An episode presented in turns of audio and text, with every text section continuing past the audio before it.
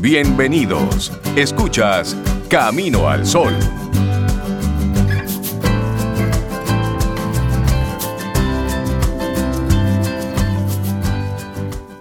Muy buenos días, estamos arrancando un nuevo bloque aquí en Camino al Sol. Buenos días, Cintia Ortiz de nuevo. Buenos días otra vez. A todos nuestros amigos Camino al Sol oyentes, aquellos que están desde temprano, desde las 7 con nosotros. Y buenos días a los que están conectando con nosotros aquí en Camino al Sol, a través de estación 97.7 FM y caminoalsol.do. Y buenos días y bienvenida a Melissa Moya, nuestra profe de música. Buen día. Hola Melissa, buenos días. ¿Cómo estás? Qué bueno, nosotros aquí esperando con ansias tus clases, porque la verdad es que ha sido un rico periplo que hemos tenido contigo en estos días. Y vimos música china, la música egipcia, y ahora trae esta música maravillosa de la antigua Grecia y seguimos conociendo cosas interesantes relacionadas con la música de la mano de Melissa, que le busca la vuelta para que lo entendamos bien. Melissa, cuéntanos, ¿cómo comenzamos con la música en la antigua Grecia del día de hoy? Eh, bueno, pues nosotros primero quiero compartirles eh, una pieza para que me digan si se pueden identificar. Eh, ¿Me puedes habilitar? O, por supuesto, a nuestra productora Laura Sofía que habilite esa función de que puedas compartir audio, música. ¿Listo? Ok, vamos a ver. Gracias. Ahí está. Bueno, pues nosotros estuvimos las semanas eh, anteriores compartiendo un poco sobre música, como bien decía Cintia, de la antigua Mesopotamia, antiguo Egipto, veíamos también la música en la antigua China y veíamos cómo de acuerdo a la cultura, a las costumbres que tenían las civilizaciones, eh, de acuerdo a las prácticas que hacían, eso se relacionaba con la música y también de acuerdo a los materiales que ellos poseían en su región, hacían los instrumentos. Pues Vamos primero a escuchar este fragmento de música tradicional griega. Y, vamos a tratar de ver, o sea, escuchándolo, ver cómo nosotros nos visualizamos en la región que, a la que pertenece esta pieza.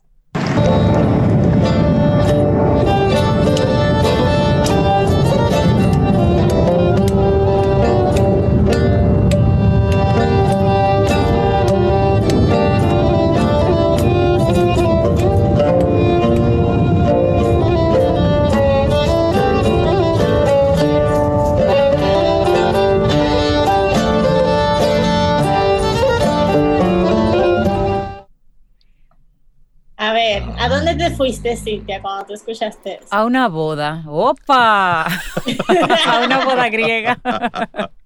Mira, y se escuchaba en el fondo algo así como unas palmadas. Más que, no, no eran unas palmadas, el, el tuncha, eso. Ajá. No, eso es un instrumento. Es un instrumento. Pues mira. y cuéntame, ¿y esa música así tradicional se usaba en qué específicamente en la antigua Grecia?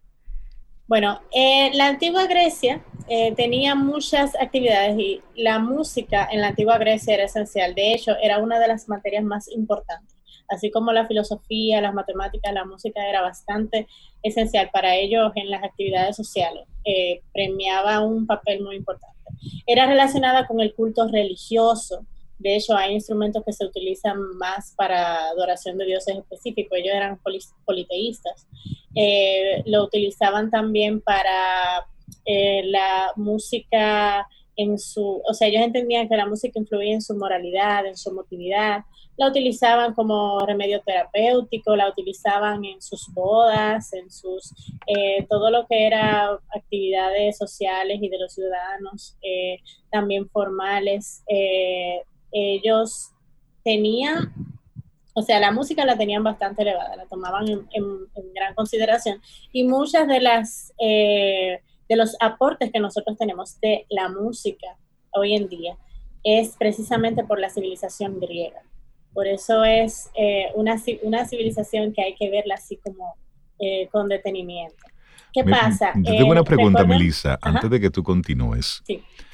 Porque es interesante ver cómo las diferentes civilizaciones en sus momentos utilizaban la música, básicamente de la misma forma o para los mismos, con los mismos objetivos. Un concepto ahí religioso importante, celebración por otro lado. Pero ¿quién le dijo a la humanidad en sus diferentes momentos, miren, al tú tocar algo aquí, eso provoca esto? No sé, me surgen una serie de, de, preguntas en ese sentido, porque da esa coincidencia como supuestamente no había ningún tipo de conexión. Sin embargo, las diferentes civilizaciones daban exactamente el mismo uso a la música. Claro, los instrumentos, las variaciones eran básicamente con lo que tenían disponible, pero el principio básico era exactamente el mismo. Esa, esa curiosidad musical, tú, dices, que parece que se compartía en todas las civilizaciones independientemente de la distancia física, digamos. Claro, porque lo que sucede es que la naturaleza del ser humano responde a diferentes estímulos. Entonces, eh, resulta que cuando nosotros tenemos, por ejemplo, cualquier situación, por ejemplo, la luz, el ser humano responde ante la luz. Cuando no hay luz, uno se duerme. Uno entiende que es la hora de dormir. Exacto, que es de noche. Cuando la luz, cuando la luz entra por tu ventana, tú te levantas. Entonces, así mismo pasa con la música. La música que viene, cuando nosotros vimos la, historia de la, la música en la prehistoria, cómo viene desde un eh, lenguaje muy eh, puro del ser humano, desde antes de que se inventara el idioma, desde antes que existiera el lenguaje, ha habido esa necesidad del ser humano de expresar y uno de nuestros sentidos es el, oído. Entonces, nosotros eh, teniendo ese oído, precisamente parte de lo que nosotros expresamos y todo lo que hay en la naturaleza, genera sonido, genera vibraciones y nosotros respondemos a esas vibraciones.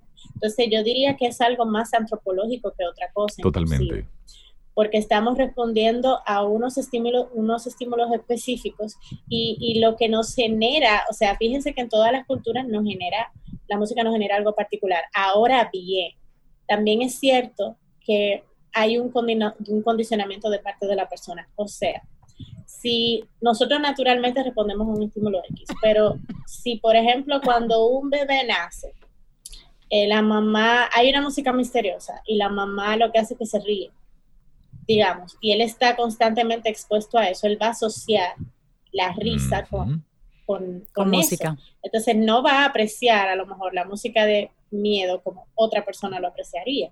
Sí, ¿Entiendes lo que quiero decir? Sí, sí, un asunto de ir relacionando una cosa con otra. Exacto, porque nosotros aprendemos por asociaciones y nosotros respondemos a estímulos. Hemos hablado anteriormente de cómo la música, dependiendo del tipo de música que tú escuches, tú quieres hacer cosas. Yo a veces, por ejemplo, no estoy en hacer ejercicio y tú me pones una música que es así como estimulante o que hay un y no sé qué, y ya se me activa de una vez la gana de, hacer, de moverme. Entonces, eso mismo pasa también en las culturas, dependiendo de lo que ellos, de los mismos ritos que ellos tienen, tienen van a querer ejecutarla. Porque, por ejemplo, los griegos dan eh, música para adoración de sus dioses, música para cultos religiosos. ¿Qué signo se puede hacer de adoración? Una cosa que nosotros hacemos cuando, y bueno, lo vemos en nuestra música popular, cuando nosotros, eh, cuando la gente está enamorada, que canta canciones de amor o compone canciones de amor, o, y, y, y, haciendo un homenaje a esa persona. Lo mismo pasa, por ejemplo, en un culto religioso, haciendo un homenaje a eso que ellos consideran sagrado. Entonces, eh, pasa con todas las culturas en ese sentido. Y bueno, en cuanto a la música, o sea, de los griegos, eh, tiene una participación bastante importante porque en Grecia es que, mira, en Grecia se inventan, se, se inicia una, una, notación musical que evoluciona hasta, hasta el día de hoy, antes incluso de la, de la notación que nosotros conocemos como la gregoriana, que eso viene en la era medieval. Ya los griegos tenían sus propias formas de ellos eh, escribir los ritmos, aunque no tan precisos como ahora, y escribían notas, o sea, dentro de sus escritos, por ejemplo, yo le ponía música a poemas y en sus escritos, en las arriba de las letras, ponían unas letras específicas que significaban unas notas, ponían también unas puntuaciones que significaban unos ritmos. Entonces ellos comienzan a, a escribir. De hecho, hay uno de los, de los registros más antiguos de música, o sea, hay una partitura que les voy a poner la música ahora para que escuchen cómo, cómo suena. que se llama el Epitafio de Seikilos, que es una estela funeraria eh, que data del primer siglo antes de Cristo. Y es una, una canción escrita por Seikilos eh, a su mujer que ha muerto, se llama Euterpe. Y a mí me gusta mucho porque lo que dice, o sea, está grabado en una imagen de, en una, en una piedra. Y lo que dice la canción, Voy camino al sol, dice, brilla mientras estés vivo, no estés triste porque la vida es por cierto corta y el tiempo exige su retribución. Qué bello.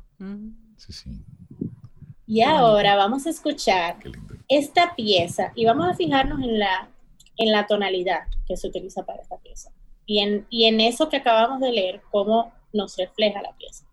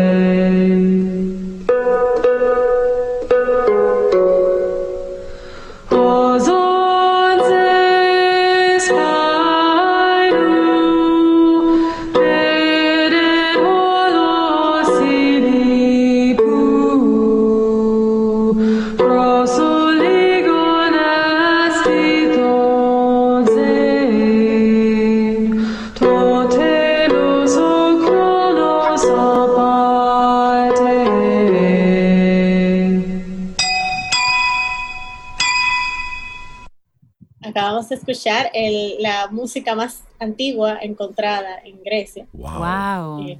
Wow. Sí. Y, es funeraria entonces, tenía un fin funerario para esta señora.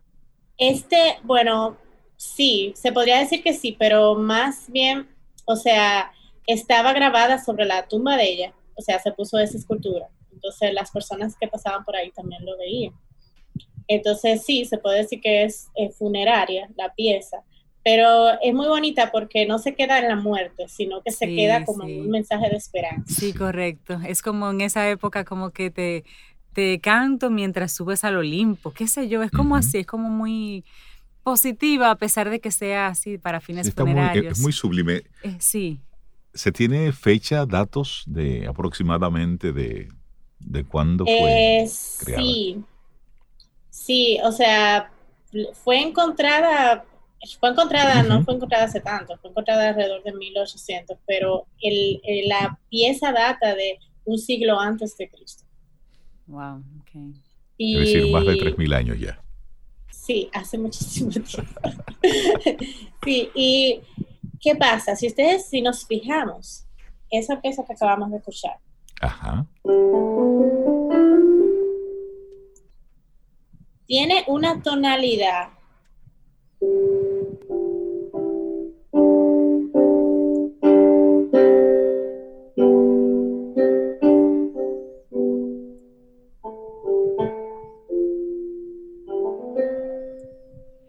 lo que yo acabo de tocar o, lo que estoy eh, ejecutando es, eh, está en un modo que se llama mixolidio. ¿Qué pasa? Los griegos son los que inventan los modos, que los modos son un sistema musical que se basa en los intervalos que tienen, o sea, en los intervalos entre las notas. A diferencia de nosotros que estamos acostumbrados a escalas, eh, bueno, que igual fueron evolucionando eh, de ellos mismos, pero nosotros que estamos acostumbrados a este tipo de sonoridad. Exacto. Y también eh, menor. Los griegos tenían o sea, ellos tenían unos, lo que se llaman tetracordios, fueron los que empezaron con eso, que es, eh, tetra viene de cuatro, eh, y vienen siendo lo, eh, ese acorde que se da por los intervalos, por un intervalo de cuarta. Esas notas que se dan, por ejemplo, hemos hablado anteriormente de los intervalos y hemos dicho que entre cada nota y la siguiente hay un semitono de distancia. Exacto. Entonces, cuando tú tienes la nota, por ejemplo, do, re, mi, fa, entre do y fa son cuatro notas, hay una cuarta.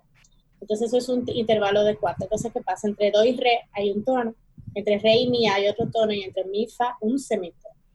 Entonces, esa distancia de tono, tono, semitono es, es, con, es con lo que ellos jugaban. Entonces ellos tenían modos que las escalas se basaban en esas distancias.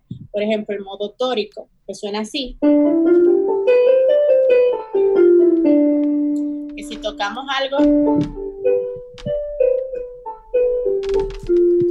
suena, no suena de aquí, suena de esa región, si se fijan. También ellos tenían el modo, el, el bueno, el, el modo eh, lidio, nosotros eh, entendemos.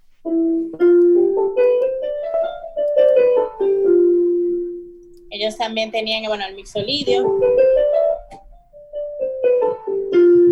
Y fíjense cómo todo suena. Todo tiene como una sonoridad alegre, tiene una sonoridad un poco distinta, muy propia de esa región. Entonces, ellos jugaban bastante con esto y la, y la música se basaba en esto. Eh, nosotros, como sabemos, eh, Pitágoras es uno de los filósofos griegos y también él hizo aportes en la música. Eh, surgen en, esta época y precisamente uno de los aportes que él hace es ese descubrimiento de que la distancia entre el volumen de los objetos tiene, de acuerdo a su distancia, de acuerdo a su longitud, de acuerdo a su masa, emite un sonido que cuando tú coges el mismo objeto, pero con una masa eh, a la mitad, o sea, que sea la mitad de la, tenga la mitad de la extensión, va a sonar como una octava. El primero va a emitir, por ejemplo, un sonido como este, y el segundo más agudo. Y asimismo, que cuando tú tomas dos terceras partes del primero, que sería este, se produce una quinta. Entonces ellos eh, él es el que empieza a ver lo de las distancias. Incluso en Grecia también surge la teoría de la música de las esferas, que así que la, la distancia que nosotros tenemos entre los eh, entre las entre las notas coincide con la distancia que hay entre entre los planetas y que eh, precisamente los planetas emiten también, o sea, ese movimiento que hacen los planetas emiten sonidos. Sí, el, mundo es vibración. El mundo sí es, es, música, es sonido y se han grabado sonidos, o sea, del, del obviamente en nuestra civilización, yo digo hoy en día, se han grabado sonidos del espacio, eh, que, que, nosotros eh, no, o sea, una de las series que nosotros no lo percibimos porque estamos muy acostumbrados a, a estas vibraciones. O sea, la Tierra se mueve y nosotros no lo notamos porque ya estamos acostumbrados, hemos nacido en ese movimiento. Entonces, eh, es algo bastante interesante. Y surge también otro, otro pensador, otro filósofo, que es Aristóxeno, que él hace un tratado de elementos armónicos. Y ya él propone, él sí se distancia un poco de Pitágoras, porque él propone que la sonoridad que nosotros tenemos no es en base a la distancia entre las notas, sino en base, o sea, que hay que buscarla no por una fórmula matemática, sino de manera auditiva lo que suena armónico, lo que suena, eh, lo que suena bello, lo que suena acorde a lo que se quiere expresar. Ahí es donde nosotros, los músicos de oído, entramos en juego y tenemos buena cancha. Correcto. Bueno, mira, tiene, es muy interesante porque yo diría que ambas perspectivas tienen su aporte, porque bien la fórmula matemática funciona, pero eh, no es la única forma de nosotros encontrar eh, los sonidos y lo que nosotros queremos generar. Al final, lo, por más matemáticas que hagamos, lo que nosotros queremos encontrar o expresar, muchas veces no lo vamos a encontrar buscándolo de esa vía. Yo he conocido, eh, cuando, cuando estuve haciendo la, maestría de me entrevisté varios compositores y me llamó mucho la atención que hay algunos que escriben mediante fórmulas matemáticas, o sea, ellos se ponen a explorar con las distancias de los intervalos. Sin embargo, hay otros que se ponen, que he de oído, que lo buscan. O sea, que buscan el sonido que ellos quieren expresar. Y yo entiendo que ambas formas son válidas. Cuando, tú, cuando tú dominas la matemática, tú sabes, en los momentos en los que a lo mejor te, estancas o en los momentos que tú quieres algo específico, tú sabes por dónde irte. Pero al final es tu, tu oído lo que, y, tu, y como tu corazón, tu sentimiento, tu emotividad, lo que te va a llevar a eso que tú quieres realmente expresar. Y entonces esto, esto sí era eh, Aristóteles en ese sentido, se va por la, emotividad. Y de hecho, eh, la, la, música en Grecia, una de las, de las características que tienen para ello es que eh, para ello era bastante influyente en la moral y en la emotividad de las personas. En ese sentido se parece un poco a, a Mesopotamia, eh, un poquito a China, con lo de la que para China es una, un medio de purificación, pero para los, para los griegos la música influía mucho en la emotividad, en la moralidad. Eh, como cultura. Y hablemos de los instrumentos, Melissa. Estamos hablando con Melissa Moya hoy, la eh, música en la antigua Grecia. Sí, en los instrumentos más importantes, bueno, antes de, pasar ahí, quiero mostrarles una versión eh, del, del, epitafio de 6 kilos, pero un arreglo que hizo un guitarrista para que escuchemos cómo se queda la base de la melodía y él utiliza, o sea, él no se sale del modo en que está compuesto y aún así nos da esa región. Pero él sí cambia los ritmos y lo convierte en algo un poquito más moderno. Escuchemos. Ok. A ver.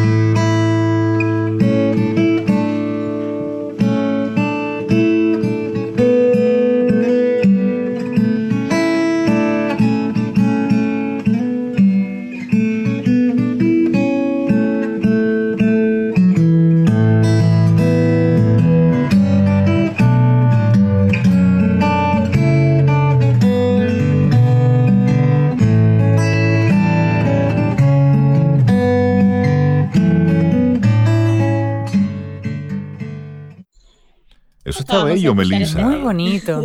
Me gusta eso. Entonces, ¿qué es lo que hace que la música griega suene así? Además de, ya vimos la parte armónica, ya vimos la parte melódica. Ahora vamos con los instrumentos. Eh, en, Grecia resaltan mucho las cuerdas. Hay, hay un instrumento muy importante que es la lira. Luego se destaca también el aulos. Se usa también el arpa, eh, pero por ejemplo, cuando nosotros vemos los dibujos en la, de la mitología griega y demás, que hay ángeles y con unas, con unas y dioses, como con unos instrumentos que tienen una forma de U y tienen unas cuerdas en el medio. Esa es la lira, lo que nosotros estamos viendo. Eso no es un arpa, es una lira. El arpa es más, más grande y, y, y la que principalmente había era la lira de cuatro cuerdas, donde se formaba un intervalo de cuarta, pero también habían, eh, o sea, habían diferentes eh, tipos, pero este, es, este era el principal. ¿Qué pasa con la música griega? Es una música monódica, o sea, que generalmente, si ustedes se fijan en lo que nosotros acabamos de escuchar, premia una melodía. Ahí no había lo que era la polifonía, que se desarrolla más eh, adelante, eh, sino que ahí las voces que estaban como quien dice, si había algo, una, una, nota armonizando la melodía principal, era muy como llevada a segundo plano. La melodía era lo que se destacaba y ellos uh, no, las, los coros, por ejemplo, lo que se cantaba coro, se cantaba todo unísono o si acaso una octava por debajo, dependiendo si había mujeres, niñas o niños o, hombres, por su registro, claro. Entonces, ellos tenían la lira eh, como instrumento de cuerda, la cítara, que viene, viene siendo como eh, una caja de madera en forma de trapecio con cuerdas atravesadas. Eh, y ellos tenían también, eh, eso es cuanto a cuerdas. De viento, ellos tenían el aulos, que se parece ya a una flauta que hemos vimos en la, en la, en la antigua Mesopotamia y en el antiguo Egipto, que es una flauta de dos tubos. Eh, y también tenemos un, el hidráulis. El hidráulis es un instrumento que surge ya a fines de, esa, de esa de esa antigua civilización. Y es como un órgano de tubos, pero tiene un funcionamiento que es por eh, una mecánica donde uno gira una especie de molino que tiene agua y esa presión que ejerce es lo que hace que, que salga el, el, aire por los tubos. Oye, pero qué interesante. ¿Y quedan algunos de esos instrumentos así rescatados de la historia? Eh, sí, pocos realmente, pero sí. Eh, quedan sobre todo, bueno, los que acabo de mencionar. Eh, el, también queda el, el hidráulis de Herón, es uno de los, de los que también eh, se conserva, pero lo que sí se han, como muchas de esas cosas se han transmitido por genera, o sea, de generación en generación, también se han seguido creando instrumentos de esta, de esta naturaleza. Eh, pero bien allá eh, sí nosotros podemos encontrar eh, distintos instrumentos de los que ya mencioné. Y también en la percusión tenemos los crótalos. los crótalos son, y eso lo vimos, se parecen a unos instrumentos que vimos en el Antiguo Egipto, que son como unos pequeños símbolos que se tocan con, los, con, las manos, como unos platillitos. Entonces ahora vamos a por eso es que cuando escuchemos la música de, Grecia, nosotros vamos a escuchar eh, muchas cuerdas así, vamos a escuchar ese tipo de, ese tipo de timbre de, esos pequeños símbolos y vamos a escuchar esos intervalos de cuarto y es lo que nos va a dar eh, esa es lo que nos va a dar esa sonoridad griega propiamente dicha. Vamos a escuchar ahora una audición con un fragmento de varios instrumentos que son eh, la lira, el monocordio, el aulos, el hidraulis y el crótalos. A ver.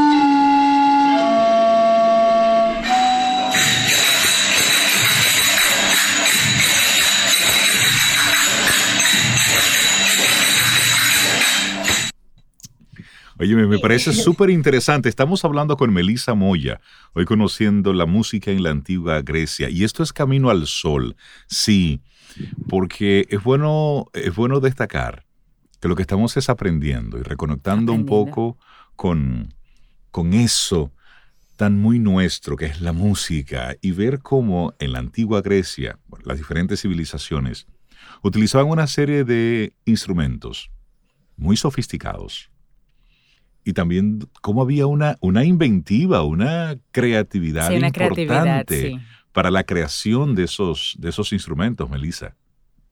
Y cómo los armonizaban entre sí. Sí, y uno de, por ejemplo, uno de los instrumentos que escuchamos, que olvidé mencionarlo ahorita, que es el monocordio, que fue el, el, el, segundo que escuchamos, que tenía la misma cuerda. Es un instrumento de una sola cuerda. Y miren cómo con una sola cuerda ellos hacían música. Sí. Incluso ah, tienen unas, o sea, tienen diferentes, o sea, hay versiones con diferentes cuerdas, pero que tienen el mismo, que emiten el mismo sonido. Por eso se llama mono de, uno. De uno. Y, y, con eso ellos creaban, ellos eh, experimentaban y de acuerdo a lo que sentían. También ellos asociaban, por ejemplo, la lira estaba asociada con el dios Apolo. Eh, y, y, así eh, había, cada instrumento tenía como como su particularidad en la actividad en que, en que lo utilizaba. Como, como una personalidad casi. Como una personalidad casi. Y bueno, nosotros tenemos eh, compositores griegos también hoy en día eh, destacados. Hay una película que se llama uh, Dance, eh, que la, la, hay una pieza muy famosa, que ustedes seguro la han escuchado y por eso traje un fragmentico, que compuso Mikis Theodorakis un griego también. Vamos a escuchar ese fragmento.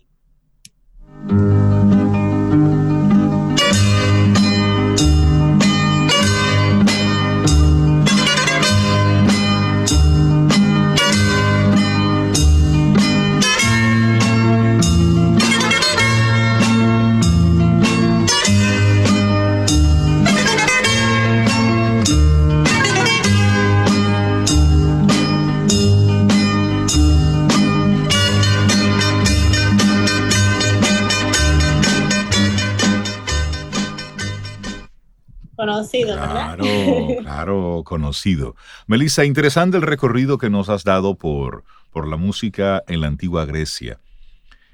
Es para nosotros reflexionar cómo seremos recordados como Uno valora esto diferente cuando lo escucha. ¿Cómo seremos recordados? Sí. Sí, es una que buena. En la antigua Atlantis caribeña se llamaba República Dominicana. Habían unos géneros. Melissa Moya, muchísimas gracias por, por este recorrido que nos hiciste por esta música. Sí. Y sí, invitar a la gente a que, a que busque compositores griegos. Eh, se está haciendo música muy buena. Y ya luego, inclusive sería interesante poder tener eh, un espacio para disfrutar de esas músicas y esas composiciones para orquesta que se han estado desarrollando y recordar que en los 90, por ejemplo, fue, eh, tuvo una especie de repunte, eh, música inspirada en las antiguas civilizaciones y también, no sé si recuerdan cómo se llegaron a realizar muchos conciertos en esos majestuosos, bueno, en esas ruinas hoy, pero que fueron espacios majestuosos. Y como compositores como Vangelis, por ejemplo, Gianni, eh, eran de estos compositores que creaban y su inspiración era la música de la, de la antigua Grecia, de la antigua Mesopotamia y, esos, y esas civilizaciones. Así que muchísimas gracias, Melissa.